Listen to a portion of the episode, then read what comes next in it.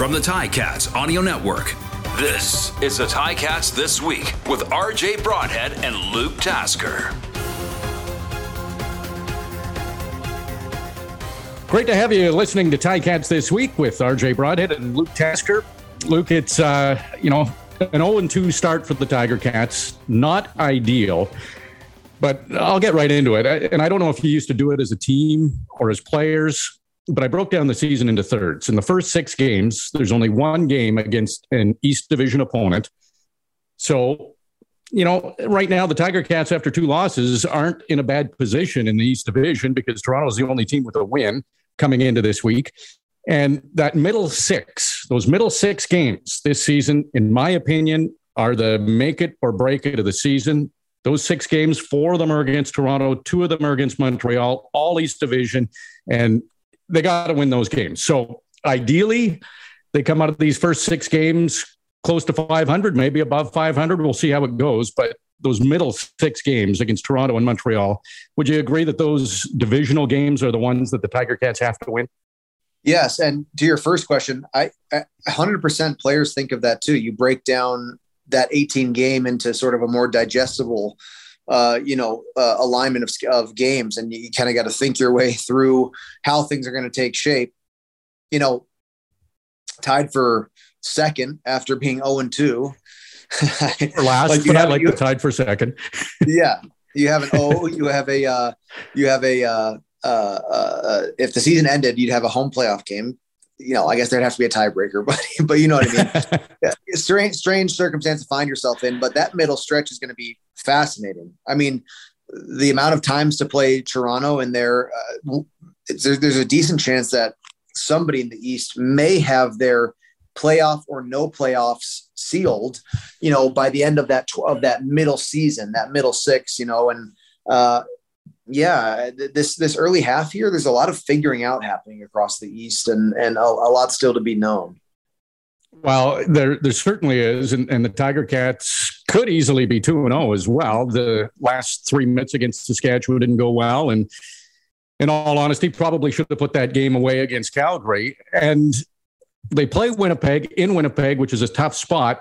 But Winnipeg at two and zero, oh, they could be 0 and 2. Ottawa played them so tough. Statistically, Ottawa's numbers were better than Winnipeg's. They had better time of possession. They put a, a, a ton of offense led by Jeremiah Masoli. But, you know, the champs, they just find a way to win. They know how to win those close games. And big offensive numbers for Ottawa, but not a lot of points. Yeah. I think I think the truth of that is though that to, to be watching uh, as a red black fan, I mean, you could have your equal frustrations, but in some ways, they're a little bit closer to having things figured out uh, than the Ticats. I mean, the Ticats have kind of had one good half of football offensively out of the four that have been played. Ottawa, I mean, Jeremiah was always something like 700 yards over the over the two uh, contests with uh, with Winnipeg. And on the flip side of that, Winnipeg, I mean, people are I'm actually surprised at the negativity that we're seeing about Winnipeg because it only matters if you win or lose. Yeah. And it's almost it's almost a testament to the leadership both both from the coaching staff into the field. It's almost a testament to uh, their their uh, experience and the sort of the character and depth of the team that they're winning the games without playing very well. I'm almost more impressed by that.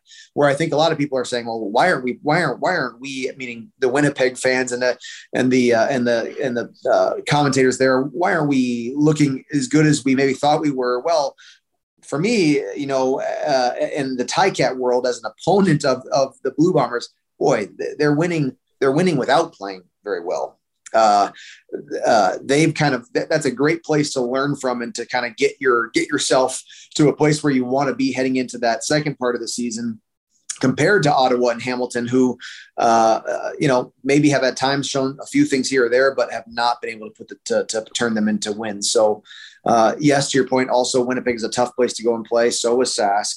Uh, so is Edmonton and Calgary. I mean, it's all, you know, th- there's a lot of difficult uh, places to go into. And so I don't know, uh, just just the next uh, challenge, like you've heard a lot of the players reiterate throughout the week.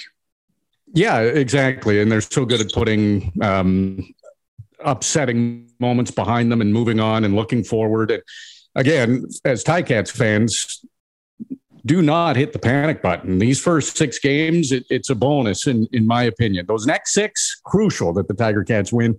The other thing I've been thinking of a lot about, a lot about this week, Luke, is, is the fourth quarters. And the the only thing it, I'm going to ask you is it other teams making adjustments and the Tiger Cats not reacting to those adjustments? Have you been able to to figure out what's going on? Because I know the team's searching for for answers.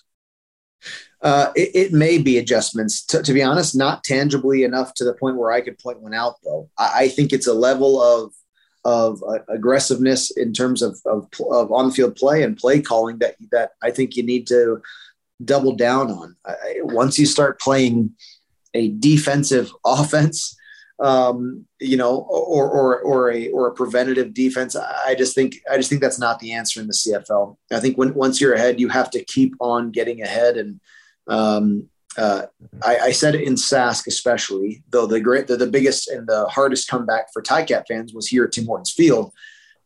In Sask, I think it, and out west, it's especially hard to come back uh, for, uh, if you start off uh, down. So the flip side of that, if you can get off and, and, play a good first half, you have to play that, keep that aggressive uh, uh, play call mentality uh, that that that gets you those early points, and, and keep and keep doubling down on on on a winning strategy.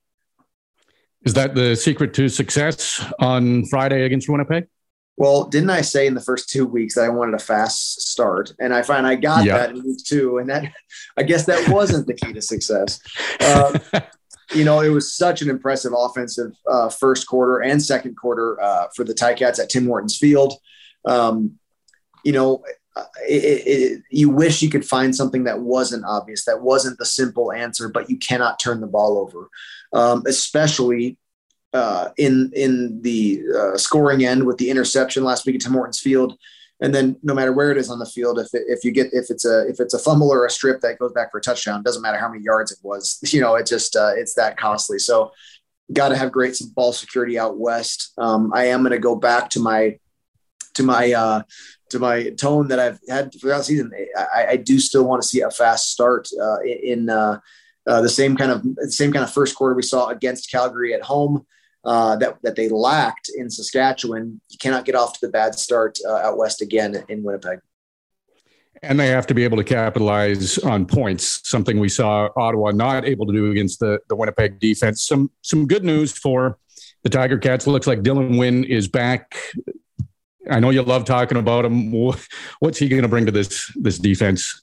Uh, especially in the the early drives of the second half, uh, Bo Levi Mitchell and his offense started to piece together some successful uh, offensive drives, and uh, the screen the screen passes and the run game were part of that. And uh, Dylan Wynn is a crucial factor in preventing both of those. Um, uh, obviously, especially in the run game, is a huge disruption. Uh, him back and him back healthy, which we hope that he is, and of course that's the discretion of Dylan Wynn and and the staff and, and that timing. But I would assume that that he's ready to go. Uh, and the reason I say that is early on, I don't think it's the time to force that issue if a guy is not ready. I, I, I have, can just think back over my career in times where injuries I felt like I handled right and injuries that uh, I maybe pushed the envelope on too quickly coming back that lingered and had an effect on my uh, impact for the team throughout the season. And so a guy like Dylan Wynn, you need him healthy uh, October, November, uh, but he's back in the lineup and you can assume that that means that he's ready to go and I, I do expect it to look a little bit different uh, uh, up front this weekend. Man, don't you think he'd be a tough guy to keep out of the lineup, even if he's not 100? percent Yeah, well, some and some guys are like that, and you got to and you got to that's sports psychology too. You got to know what, what what kind of player you're dealing with. Uh, but he's also experienced enough now, and yeah. you know, you and I love that demeanor that he brings to the field. But he does have the experience to understand what's what's truly important in the long run, uh, and I'm sure and I'm sure that uh, understanding has prevailed here as well. Uh, some bad news: the offensive line just can't get any good breaks. Brandon Revenberg, who really, I think he's only missed one game in his career. He's he's uh, ill, and he won't be able to play. And you know, he's just been a, a, constant on that offensive line. You never really have to worry about him being out of the lineup, and uh, you know, he's he plays for the most part, mistake-free football. I can't think of many mistakes he's ever made. So that that's again on that offensive line. Kay Okafor, who has experience, will will step in there. But you've got a perennial all-star in in Revenberg. That that's a big blow to the the offensive line. Luke. Yeah, and not the first one they've had early on this season. And Revenberg and Chris Van Zyl are sort of are the anchors there, uh, based on experience and uh, I mean and, and performance. They've both been all stars and uh, uh, runner up for for most outstanding lineman and winner of most outstanding lineman with Chris Chris Van Zyl. Chris Van Zyl. So that's a tough one, and he is uh, uh, Revenberg has been incredibly durable throughout his career, and not to say injury free, but able to perform with the injuries he's had. And a strange one, you know, a strange circumstance that the Ticats have to deal with now, but it's not if it's not one area of adversity, it'll be the other. And so, you know, you're gonna have to you're gonna have to put up with it one way or back. And, and you get uh, a guy like Dylan Wynn back, and you lose a guy like Revenberg for hopefully no more than a week. Uh, but uh, still, still plenty of. You're right. Okafor has has does also have plenty of experience himself too. So hopefully that they can maintain some cohesiveness there. Yeah, no doubt a challenge against that, that Winnipeg defense, which is one of the best. I know uh, Tiger Cats want to get that that title back all around. The other um, lineup update that stood out to me was Bralon Addison being a game time decision, which you want to get the ball to Bralon Addison. He's a playmaker. He's been terrific so far this year. If he can't go, the only two backup receivers in the lineup are Tyler Ternowski, who was just activated off the injured list, and Kiondre Smith, who has never caught a CFL pass yet. So that goes from Addison, one of the most experienced and, and valuable receivers, to a lot of inexperience that's got to got to go in there again against a, a, Winnipeg defense. So that's something I know we'll be keeping an eye on to see if Addison's good to go. Luke. Yeah, and and I think very highly of Bralon Addison. It probably comes out in the broadcast. I would imagine people can sense that. Obviously, I played with him. I I think he's a true difference maker. Uh, he's a kind of kind of football player who has a knack for knowing when a big play is needed. He's just he's a guy who he's just got an X factor to him. There's something about him that makes him great, uh, apart from his physical ability. And when he catches the ball, there's a there's a quickness and an explosion upfield that I really admire about the way he plays. Uh, and so that's a loss at 100%. In, in 2000, uh, 2000 and the 2021 season was was uh, a struggle uh, for Bralon as he as he was up and down with injuries throughout the year.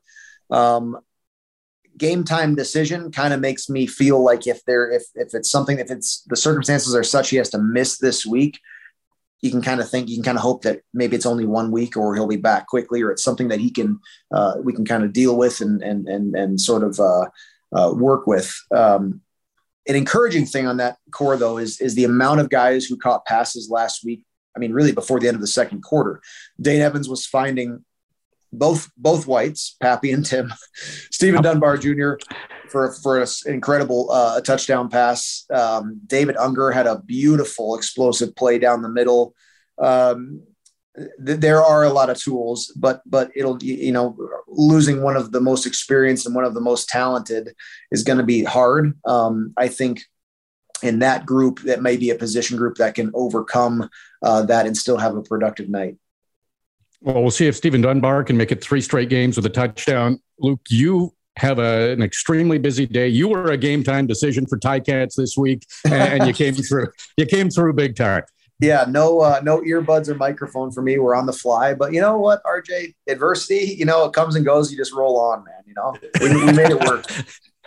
I love it. Excellent job, Luke. Good chatting with you, and we'll we'll see you at the game. Uh, looking forward to it. It's a big one against Winnipeg in Winnipeg. That would uh, really, after a disappointing loss against Calgary, everything would be gone and everything would be rainbows and happiness if they can go to Winnipeg and, and get this victory the Ticat world would be set right and all wrongs forgotten. If if uh, if they can go to Winnipeg and get a W, that would put things uh, back on track big time.